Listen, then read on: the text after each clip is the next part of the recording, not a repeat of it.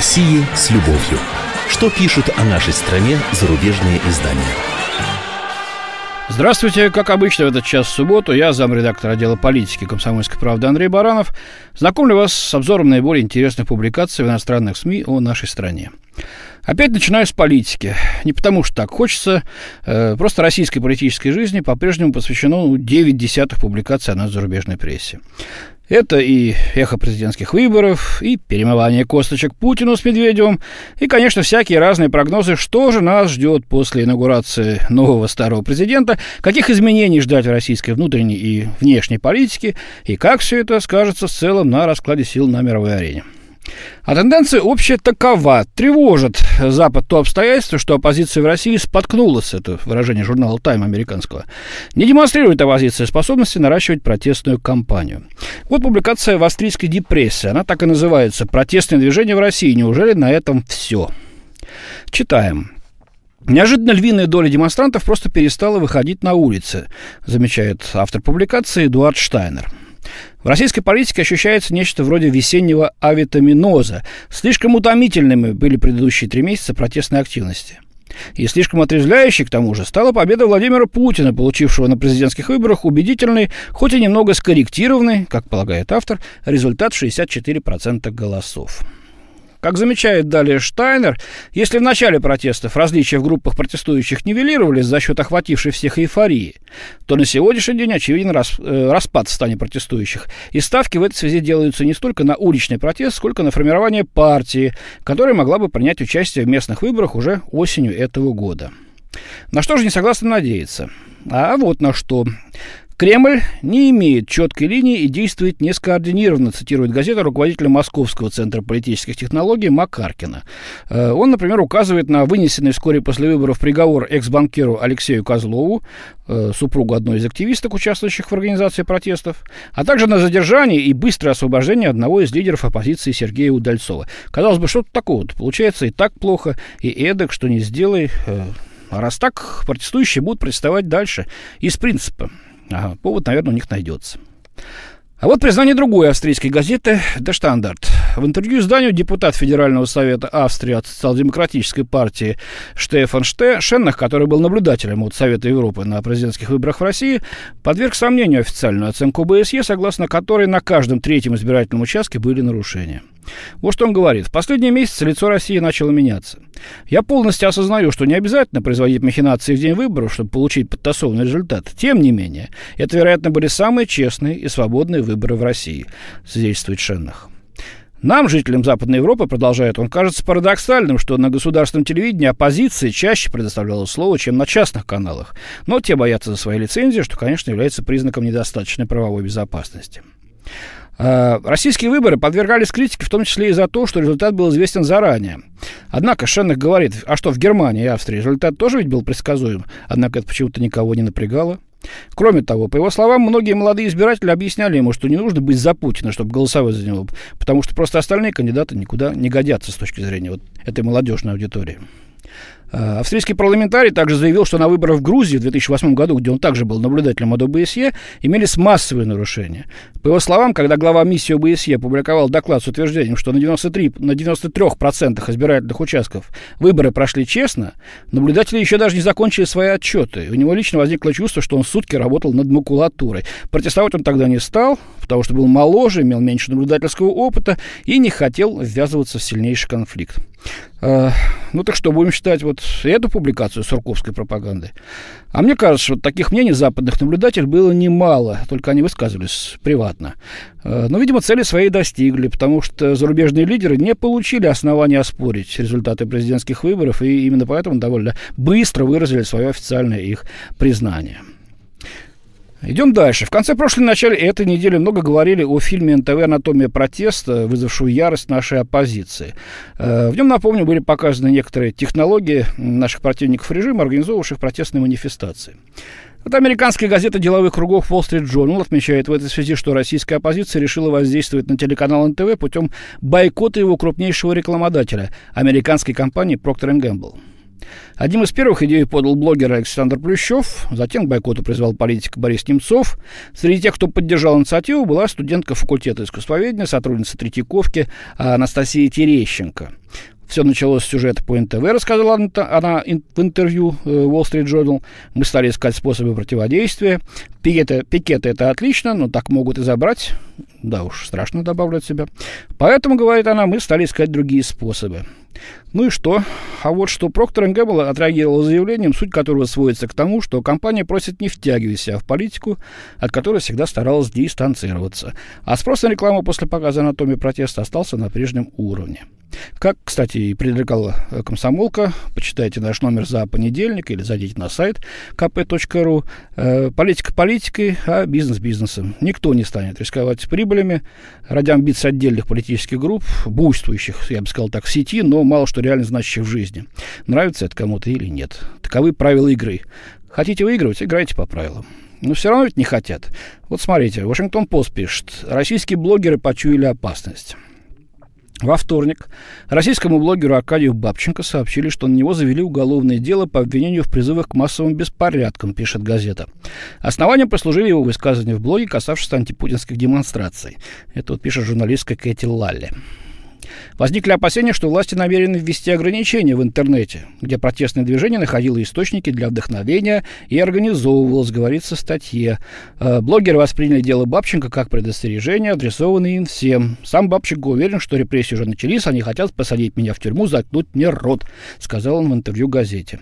Ну вот что я могу сказать в связи с этим. Э, вчера выступил э, президент Франции Николя Саркози в связи с терактом, терактами в Тулузе и уничтожением террориста Мухаммеда Мира и заявил, что отныне тот, кто в интернете будет сеять рознь, а, подбивать людей к массовым беспорядкам, то ли на политическом поприще, то ли на поприще вражды э, межрелигиозной, например, на него будет заводиться уголовное дело – и, например, э, вчера вечером э, власти Франции закрыли э, в Фейсбуке страничку, посвященную мира, на которую успели зайти там 500 человек, оставить свои антиполицейские, так сказать, записи и даже исламистские призывы. Через 35 из них лайкнули.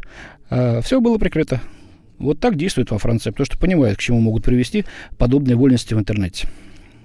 А вот несколько неожиданный ракурс политика и литература.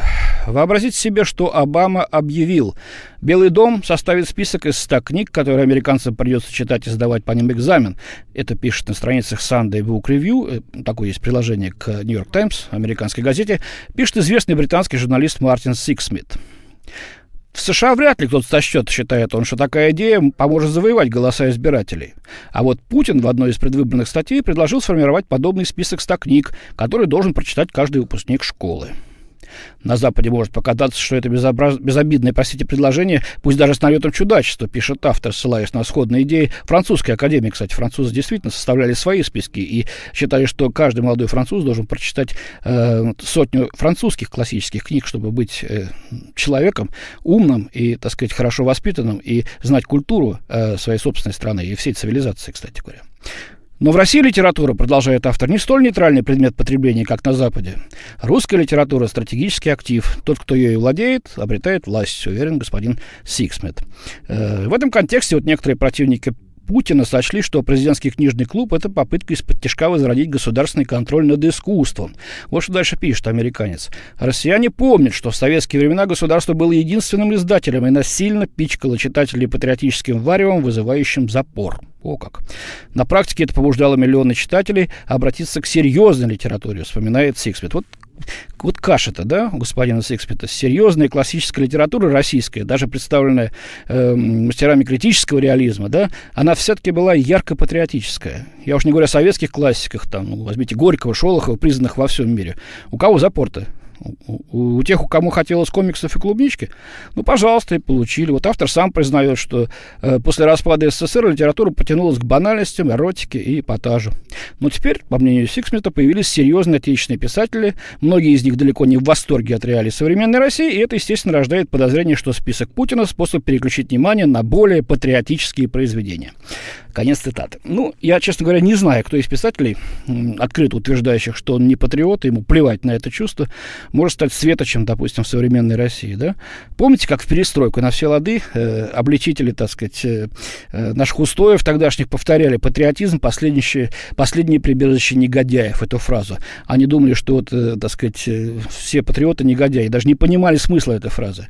Когда последний негодяй хотел прикрыться тем, что он патриот, и это считалось патриот, патриот, патриот, патриотом нужно быть. Так вот, я патриот, говорил последний вор-насильник, э, последний негодяй. Они не понимали, что имелось в виду, и выставляли себя идиотами, по-моему. Где-то в этом ряду и автор публикации вот, приложения к Нью-Йорк Таймс. Впрочем, это мое сугубо личное мнение. И в завершение о протестах. Мадонна против Путина. Православные активисты возмущались первыми гастролями Мадонны в России, пишет еженедельники «Бизнес Week» корреспондент Bloomberg News э, Анастасия Устинова. Ну, помните, там, где Мадонна на кресте, так сказать, пела песню. Теперь же певица обещает бросив вызов, ну, бросить вызов новому закону, запрещающему пропаганду гомосексуализма, высказаться против закона на своем концерте в Петербурге в августе. Вот что говорит Мадонна. «Я приеду в Санкт-Петербург, чтобы возвысить голос в поддержку гей-сообщества, чтобы вдохновить и укрепить дух всех, кто подвергается гнету или считает себя угнетенным. Я борюсь за свободу». Это она написала в своем заявлении, распространенном по электронной почте. Речь идет о законе, который 7 марта был подписан губернатором Петербурга э, Геннадием Полтавченко, Полтавченко о запрете пропаганды гомосексуализма среди несовершеннолетних и приравниванию к пропаганде педофилии. Э, это союзник Путина и бывший сотрудник КГБ, кстати, характеризует его издание. И Мадонна, значит, завершает. «Я не сбегаю от неблагоприятной обстановки. На своем концерте я буду говорить об этом нелепом зверстве». Вот она написала так. Ну, уважаемые господа, все-таки речь-то идет о пропаганде гомосексуализма среди несовершеннолетних, э, тех, кому еще не исполнилось 16-18 лет. Вы что, считаете, что э, школьникам нужно э, внедрять э, вот такие вот нетрадиционные э, ориентации? Или они, так сказать, сами уж потом выберут, будучи уже совершеннолетними взрослыми, как им дальше жить? Мне кажется, вы тут перепутали кое-что. Кстати, по данным автора, у Мадонны имеются финансовые интересы в России, не связанные с шоу-бизнесом. Например, в прошлом году она открыла в центре Москвы свой фитнес-центр. Кто-нибудь там был? Я нет пока. И такой же центр, кстати, планирует открыть в Петербурге. Ну, давайте теперь к другим темам. Э, российские богачи обратили внимание на выпивку. Состоятельные россияне отпра- оправились от кризиса и вновь стали тратить деньги на предметы роскоши. В прошлом году их больше всего интересовали благородные вина и другие спиртные напитки. Это пишет Financial Times британская о результатах исследования, проведенного консалтинговой компанией McKinsey. В этом докладе сказано, что в 2011 году граждане России купили предметов роскоши на 5,3 миллиарда долларов. Это 2%, кстати, от общей мировой суммы. Из них 45% пришлось на элитный алкоголь по цене свыше 70 долларов за бутылочку, между прочим. Э, чуть больше трети потрачено ушло на одежду. Э, такое распределение отличает Россию от других стран, членов БРИК. Напомню, в нее помимо нас входят также Бразилия, э, Бразилия, Индия и Китай. Так вот, бразильцы, например, покупают в основном одежду, китайцы украшения. Самым популярным напитком в России остается водка. Но с начала вот нулевых годов алкогольный рынок стал насыщаться и за счет импорта. После короткого перерыва, связанного с финансовым кризисом, потребление зарубежного алкоголя россиянами вновь стало расти. На сегодняшний день они стали более разборчивыми в выборе спиртного и покупают это уже не только для демонстрации своего статуса, отметил один из основателей компании DP Trade Дмитрий Пинский. Ну, в общем, ясен пень-то, в общем-то, еще и для того, чтобы эти элитарные напитки статусно пить. Хотя результат один, в общем-то, похмелье. Ну и, наконец, победа кришнаитов в российском суде поможет залатать трещину в отношениях с Индией, отмечает американская газета. Пишет, в среду Россия выпуталась из неловких разногласий в отношениях с Индией, когда провинциальный апелляционный суд решительно отверг попытку запретить спорную версию индуистской священной книги Бхагавад-гита. Это пишет Нью-Йорк Таймс, американская. Когда Томский областной суд отклонил дело, кришнаиты в зале суда разразились бурными аплодисментами. Вопрос о судебной тяжбе, продлившийся почти год, поднимался двумя странами на высшем уровне. В частности, он был упомянут во время визита в Москву индийского премьер-министра Манмахана Синха, напоминает издание. Вот ведь страсти какие, а вот о митингах премьера не говорили. Ну, впрочем, каждому свое. У меня на сегодня все. До свидания. В студии с вами был замредактор отдела политики комсомольской правды Андрей Баранов. О России с любовью. Что пишут о нашей стране зарубежные издания?